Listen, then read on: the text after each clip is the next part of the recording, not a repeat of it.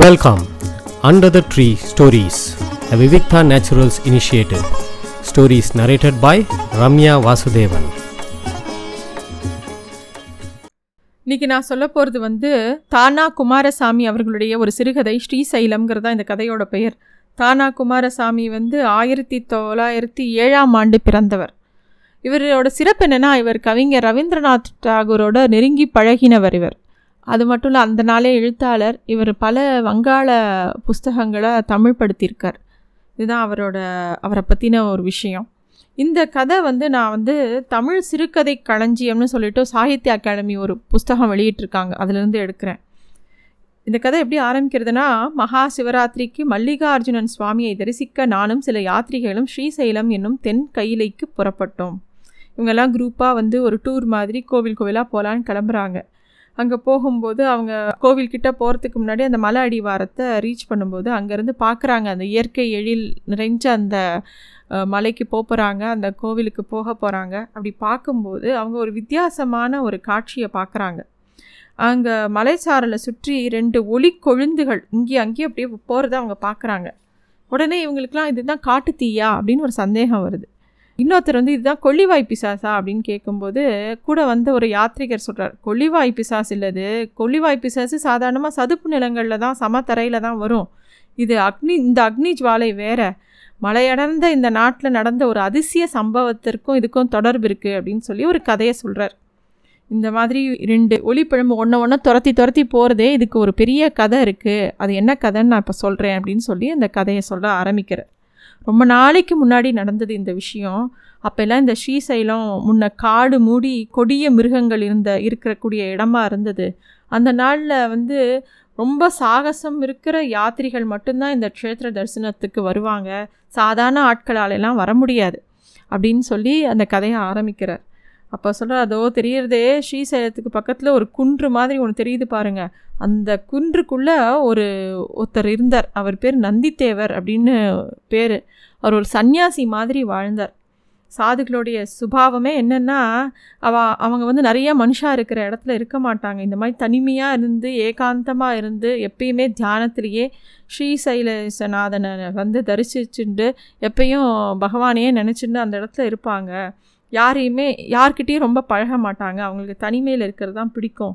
அவர் எப்பயுமே அங்கே தனிமையாக இருந்தார் அந்த நந்தித்தேவர் அவர் கிட்ட இயற்கை ஆனால் ரொம்ப நெருங்கி பழகும். மான்கள்லாம் பயமே இல்லாமல் அவருக்கு வந்து கட்டிக்கும். அவர்கிட்ட ஒரு பெரிய ஒரு மாய உணர்ச்சி இருந்தது.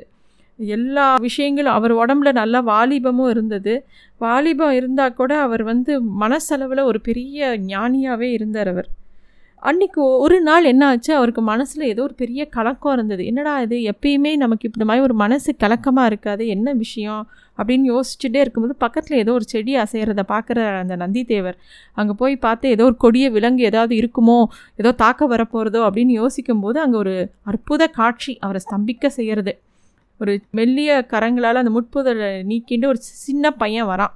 சிறுவன் மாதிரி அவன் வரான். அவன் வந்து நல்ல அழுக்கடைஞ்ச காவி உடை அடைஞ்சிருக்கான். அவன் கழுத்தில் வந்து நிறைய தலைமுடி இருக்குது அவன் தலையில் கழுத்து வரைக்கும் இருக்குது அவன் அந்த முட்களெல்லாம் எடுத்துன்னு அவன் வெளியில் வரான். அவனை பார்த்த உடனே இவருக்கு வந்து இவ்வளோ அழகாக ஒரு குழந்தையா அப்படின்னு தோன்றுறது. அந்த பையனுக்கு வந்து ஒரு பத்து பதினோரு வயசு இருக்கும். அதை பார்த்த உடனே சன்னியாசி அப்படியே பிரமிச்சு போகிறார் இவ்வளோ அழகான ஒரு கந்தர்வனை பார்க்குற மாதிரி இருக்கே. இவன் என்ன இவ்வளோ அழகாக இருக்கான்? இந்த பிள்ளை ஒருவேளை முருகன் தான் குமரக்கடவுள் தான் இந்த மாதிரி வேஷம் போட்டுன்னு இங்கே வந்துட்டாரா? அப்படின்னு இவருக்கு யோசனையாக இருக்குது அந்த மூதரில் இருக்கிற அந்த பாலகனை என்னை காப்பாற்றுங்கோங்கிறான் இவர் அப்படியே குழந்தை நீ இங்கேயே நிறு நான் வந்து உன்னை இங்கேருந்து விடுவிக்கிறேன்னு அந்த முட்களெல்லாம் தள்ளி விட்டு அந்த பையனை வெளியில் எடுக்கிறார். அவன் வந்து சுவாமி நான் இங்கே பக்கத்தில் ஏதாவது ஊர் இருக்கா? அப்படின்னு அவன் கேட்குறான் அவன் குரலே வந்து அப்படியே அமிர்தமாக இருக்குது இந்த மாதிரி ஒரு குரல் அவர் கேட்டதே இல்லை. அவர் இ- இனிமையான குரல். அவர் கேட்குறாரு என்னப்பா நீ இவ்வளோ சின்ன பையனாக இருக்க? இந்த நடு காட்டில் எங்கேயாவது மனுஷாரா வாசி வா வசிப்பாளா? நீ எப்படி இங்கே வந்த? அப்படின்னு அவர் வந்து எல்லா விஷயத்தையும் கேட்குறார் அப்போ அந்த பாலகன் சொல்கிறான் நானும் என் த தந்தையும் இப்படியே பத்ராச்சலத்துலேருந்து க்ஷேத்ராடமாக வந்துட்டுருக்கோம் அப்போ ஸ்ரீசைலத்தில் வந்து சுவாமியை தரிசிக்கணும்னு வந்தோம். வர்ற வழியில் எங்கள் அப்பா வந்து கொஞ்சம் உடம்பு சரியில்லை. இங்கே கொஞ்சம் தள்ளி கீழே விழுந்து கிடக்கார். யாராவது உதவிக்கு வருவாடான்னு இங்கே தேடி நான் வந்தேன். நாங்கள் எங்கள் வீட்டிலேருந்து புறப்பட்டே ஆறு மாத காலம் ஆயிடுத்து அப்படின்னு அவ சொல்கிறார் அந்த பையன் சொல்கிறான் பாலகன். உடனே இவர் வந்து உன் தங்கை உன்னோட தந்தை எங்கே? வா நம்ம வந்து பார்க்கலாம் அப்படின்னு சொல்லிட்டு இவர் வேகமாக அவனோட போகிறார் அங்கே பார்த்தா மூச்சு பேச்சு இல்லாமல் ஒரு கிழவர் படுத்துன்னு இருக்கிறத பார்க்குறார் நடு நடுவில் அந்த கிழவர் வந்து ஐயோ பார்வதி பார்வதின்னு கூப்பிட்ற. அந்த சிறுவன் ஓடி வந்து அப்பா இனிமேல் பயமே இல்லை. இதோ நமக்கு இந்த சாது வந்துட்டார். அப்படிங்கிறார். அந்த பையன் பேர் பார்வதி நாதன் அப்படிங்கிறத அவர் சொல்கிறார் இவருக்கு பார்க்கும்போது இந்த சன்னியாசிக்கு வந்து ரொம்ப அழகாக இருக்குது அந்த குழந்த.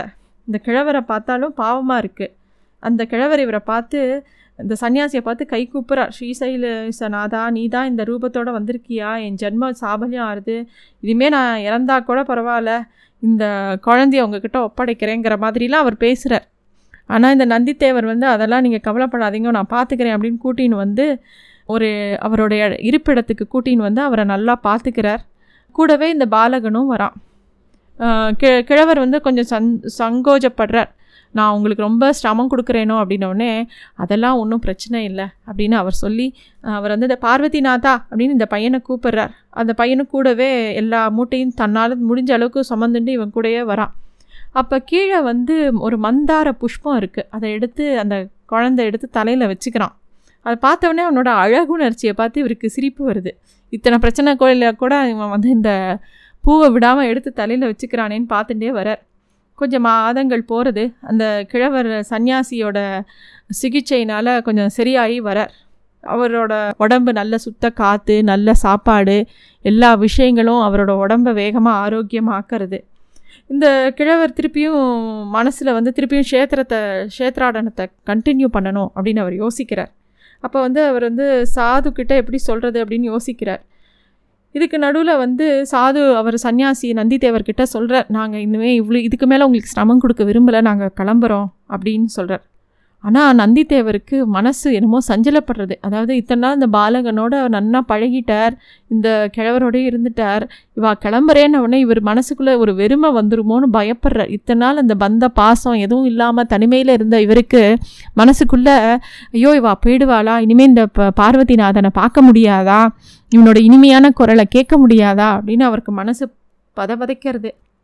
அப்போ வந்து அந்த கிழவர் சொல்கிறார் நாங்கள் பக்கத்தில் அகோபிலம் இருக்குது அங்கே அகோபிலத்துக்கு போகணும்னு ஆசைப்பட்றோம்.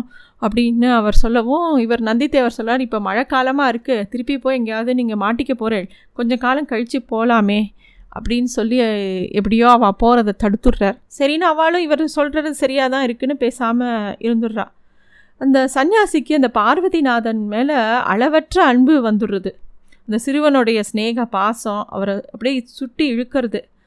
எப்பயுமே வந்து அந்த ஆனால் அவர் மனசுக்குள்ளே இன்னொரு விஷயமும் தோன்றுறது. இந்த ஆதிசங்கரர் இந்த மோகத்தை தான் பாசம்னு சொன்னார்.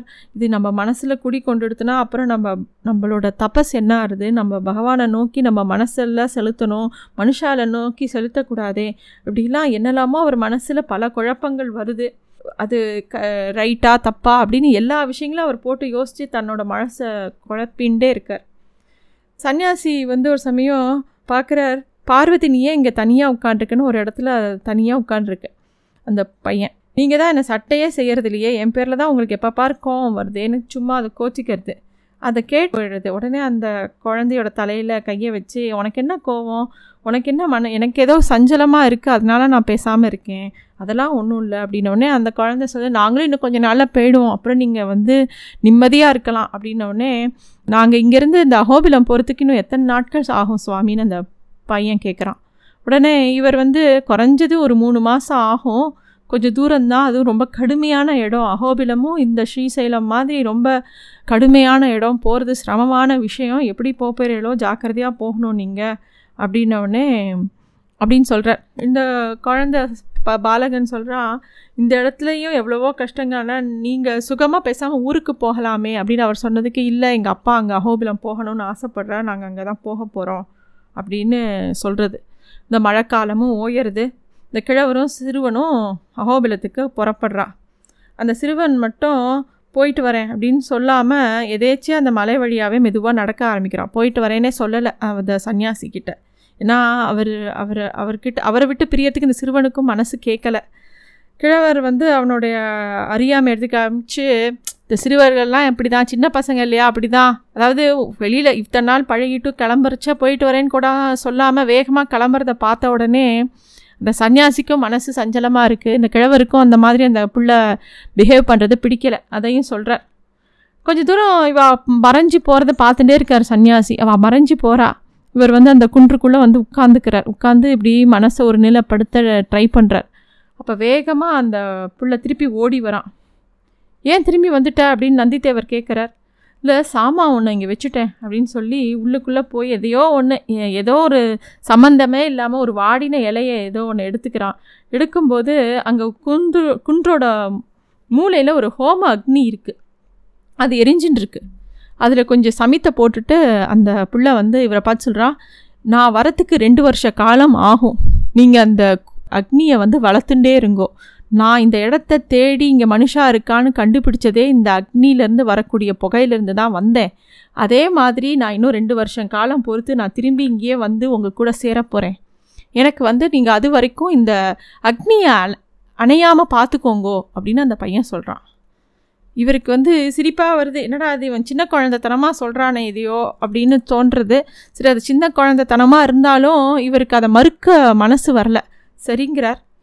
அன்னிலேருந்து அந்த அக்னியில் எப்போ பாரு அந்த சுள்ளியை போட்டுன்னு அது அன் அக்னியை அணையாமல் பார்த்துன்னு வரார் வருஷ சக்கரம் ஓடுறது வசந்த காலம் வருது சரத்காலம் வருது ஒவ்வொரு காலமாக ஓடுறது அந்த குண்டத்தை அணையாமல் பார்த்துட்டே இருக்கார். ஒரு வருஷம் காலம் ஆனவுடனே அவருக்கு அந்த ஒரு திக்கையே பார்த்துட்டு இருக்கார். யோசிக்கிறார் நிஜமாகவே அந்த புள்ள வருவானா? இல்லை நம்ம தான் அஜ்ஞானமாக இதை பண்ணின்னு இருக்கோமா? அப்படின்னு அவருக்கு ஒரு யோசனை வருது. திருப்பியும் மழைக்காலம் வருது. பல விஷயங்கள் அவர் மனசை சஞ்சலம் பண்ணிகிட்டே இருக்குது ரெண்டு வருஷ காலம் முடிஞ்சிடுத்து. சரி இனிமேல் இந்த புள்ள வருவானா? தெரியல. அப்படின்னு யோசிக்கும்போது மழை அன்னைக்கு பார்த்து ரொம்ப வேகமாக அடிக்கிறது. அதில் அந்த அக்னி கொஞ்சம் அணைஞ்சு போயிடுறது. உடனே அந்த இவர் நந்திதேவர் நினச்சிக்கிறார் ஒரு வேளை அந்த பிள்ளை இனிமேல் வரமாட்டான் போல் இருக்கு அவன் ஏதோ குழந்தைத்தனமாக சொல்லிட்டு போனால் நம்ம அதை நம்பிட்டு இத்தனை விஷயமும் பண்ணிட்டு இருக்கோம். சரி அதுவே இயற்கையே அது சரியில்லைன்னு சொல்லி அந்த அக்னியை அணைச்சிடுத்து அப்படின்னு யோசிக்கும்போது அந்த குகை வாசலில் ஏதோ ஒரு நிழல் ஆடுறது. நிழல் ஆடுறது யார்? அப்படின்னு இவர் உத்து உத்து பார்க்குறார் அங்கே வந்து ஒரு ஒரு பொண்ணு நிற்கிறா இவருக்கு வந்து யார் இங்கே? அப்படின்னோடனே சுவாமி அப்படின்னு ஒரு குரல் இனிமையான குரல் கேட்கறது கேட்குறது யார்? அப்படின்னோடனே பதில் ஒன்றும் பேசலை. அவரோட பாதங்களை வந்து வேகமாக அந்த பொண்ணு வந்து பிடிச்சிக்கிறா. அதே முகவட்டு அதே சாயல். இவர் வேகமாக கேட்குறார் பார்வதியா? அப்படின்னோடனே ஆமாம் நீங்கள் ஏன் நெருப்பை அணைச்சிட்டீங்க? நான் இந்த இடத்த தேடுறதுக்கு எவ்வளோ சிரமப்பட்டேன் தெரியுமா? அப்படின்னோடனே சன்னியாசிக்கு திக்குன்னு ஆயிடுறது. நீயா? அப்படின்னு யோசித்து திருப்பியும் பார்வதிநாதனோட எல்லா அம்சங்களும் அந்த பொண்ணோட முகத்தில் இருக்குது அந்த பொண்ணு சொல்கிறது ஆமாம் நான் தான். அப்பா இறந்து போயிட்டார். ஆறு மாதம் ஆறுது. எல்லா இடையூறுகளையும் கடந்து இந்த இடத்துக்கு நான் வந்தேன். அப்படின்னோடனே ரெண்டு வருஷம் ஆகியும் நான் இந்த சுடரை எடியாமல் அணை அணைக்காமல் பார்த்துட்டீங்களா? அப்படின்னு அவள் கேட்குறா இவர் பெ இவ பெண்ணுங்கிறதே அவருக்கு தெரியல. அவர் சின்ன பையன். ஆமாம் எங்கள் அப்பா வந்து எல்லார்கிட்டேருந்தும் என்னை காப்பாற்றணுங்கிறதுக்காக என்னை வந்து ஒரு ஆம்பளை வேஷம் போட்டு தான் எல்லாம் கூட்டின்னு வந்தா. இப்போ நான் வந்து பருவத்துக்கு வந்துட்டேன். அதனால் நான் என்னோடய ரூபத்துக்கே வந்துட்டேன் அப்படின்னு அவள் சொல்கிறா இவரால் என்ன சொல்கிறதுனே தெரியல. உன் தந்தை உனக்கு எந்த ஏற்பாடும் செய்யலையான்னு கேட்குறாரு ஏற்பாடெல்லாம் செஞ்சுருந்தார் ஆனால் எனக்கு அதெல்லாம் பிடிக்கலை. உங்ககிட்ட வரணும்னு எனக்கு தோணி போச்சு. அதனால தான் நான் வேகமாக ஓடி வந்தேன். அப்படின்னோடனே நீ எதுக்கு இங்கே வந்த? ஒரு நீ ஒரு பெண் பிள்ளையாக இருந்தாலும் எதுக்கு என்கிட்ட திரும்பி வந்த? அப்படின்னு ஏன் வரக்கூடாதா? நான் இங்கேருந்து போகவே மனசு இல்லாமல் தானே போனேன். நான் திருப்பி உங்ககிட்டயே வந்துட்டேன் அப்படிங்கிறார். சரி நீ மொதல் சாப்பிடு. நான் இங்கே தான் இருக்க போகிறேன் அவர் வந்து அது அவருக்கு கொஞ்சம் கூட விருப்பம் இல்லை. ஏன்னா தான் ஒரு சன்னியாசி மாதிரி ஒரு தபஸ் வாழ்க்கையை வாழ்ந்துட்டுருக்கார் அவருக்கு வந்து மனசு சஞ்சலப்படக்கூடாதுங்கிறதுல தீர்மானமாக இருக்கார் அவர். இவ ஆனால் பிடிவாதமாக இங்கே தான் இவரோட தான் இருப்பேன் அப்படின்னு அவர் சொல்கிறா அவர் வந்து சரி நீ மொதல் சாப்பிடு. அப்புறமா பார்த்துக்கலான்னு சாப்பாடு போடுறாரு. அவளை தூங்க சொல்கிறார் அவள் தூங்கும்போது இவர் என்ன பண்ணுறார் சரி இவள் பாட்டுக்கு இங்கே இருக்கட்டும் நம்ம இந்த இடத்த விட்டு போயிடலாம். இங்கே இருந்தால் நம்ம மனசு சஞ்சலப்பட்டுரும். இந்த பொண்ணோட வாழ்க்கையும் நம்மளதும் அப்புறம் இணைஞ்சு போயிடுதுன்னா என்ன பண்ணுறதுன்னு சொல்லிட்டு அந்த இடத்த விட்டு அவர் நகர்ந்து வேற ஒரு குன்றுக்கு போயிடுறார். நடுவில் ஒரு காட்டாறு ஓடுறது. இவர் வந்து இவ எழுந்து பார்த்தா இவளுக்கு தெரியட்டும் நம்ம இல்லைன்னு சொல்லிவிட்டு அப்போ இவன் சமாதானம் ஆகி கொஞ்ச நாள் அவள் ஊருக்கே போயிடுவான்னு சொல்லிட்டு இவர் வேற ஒரு குன்றில் போய் உட்கார்றார். அங்கேருந்துன்னு இவ என்ன பண்ணுறான்னு பார்த்துட்டுருக்கார் இந்த பொண்ணு எழுந்த உடனே சுவாமி சுவாமின்னு கதறா. நடுவில் வந்து இந்த மாதிரி ஒரு பெரிய காட்டாறு ஓடுறது மழை வேற வேகமாக பெய்யறது வெள்ளம் வருது. ஒரே மின்வெட்டாக வெடிக்கிறது இந்த பொண்ணா வெளிச்சம் காட்டுங்க வெளிச்சம் காட்டுங்கன்னு கத்துறா. அந்த இடத்த விட்டு உங்களை அடைஞ்சே தீருவேன். ஒரு தடவை வெளிச்சம் காட்டுங்க அப்படின்னு சொல்லி கத்துறா. இவருக்கு ஒன்றுமே பேசாமல் அவர் அந்த இன்னொரு குன்றலையே உட்காண்டிருக்கார் அவரோட மறுகணம் அவரோட உறுதி கொஞ்சம் கொஞ்சமாக கம்மியாக ஆரம்பிச்சிது. வேண்டாம் வெளிச்சம் காட்ட முடியாதுன்னு மனசுக்குள்ளே நினச்சிக்கிறார். ஒரு பக்கம் அந்த பொண்ணோட குரல் வந்து வெளிச்சம் காட்டுங்க காட்டுங்கன்னு கத்தின்ண்டே இருக்கா. திடீர்னு ஒரு சத்தம் கேட்கறது. அந்த பெண் வந்து அந்த ஆற்றுக்குள்ளே விழுந்த சத்தம் கேட்கறது. எதிரே நடு நதியில் சுழன்று கொண்டே ஓடும் செந்நீர் பிரவாகம். சந்நியாசி என்றுமில்லாத அமைதி முகத்தில் தவழ கையில் எரியும் தீப்பந்தத்துடன் பார்வதியை மீட்க அந்த ஜலத்தில் குதித்தார். அப்புறம் சற்றென்று ஒரு கார் இருள் எல்லாவற்றையும் மறைத்துவிட்டது. வெள்ளம் குபு குபுவென்று வேகமாக சென்று கொண்டிருந்தது. பாவை ஏற்றி அக்னி கொழுந்து இன்னும் அணையவில்லை. இருவரும் அந்த சுடரின் ஒளியில் ஒருவரை ஒருவர் தேடி அலைகின்றனர். இன்னும் அலைந்து கொண்டே இருக்கின்றனர். இதுதான் அந்த சுடர். ஒன்று ஒன்று மாறி மாறி போகிறது நீங்கள் காட்டு தீன்னு நினச்சது அதுதான் அப்படின்னு இந்த யாத்ரிகர் சொல்கிறார் எதிரே ஸ்ரீசைலம். அந்த பக்கத்து குன்றுகளின் மங்கலான தோற்றம். அவற்றிற்கு இடையே பரந்த வானத்தில் எண்ணற்ற நட்சத்திர மலர்கள். இதோ இன்னும் எரிகிறது அவர்கள் மூட்டிய தீ நதி வழியே செல்கிறது மறுபடியும் மறைகிறது நன்றி thanks for listening to stories under the tree a Vivikta naturals initiative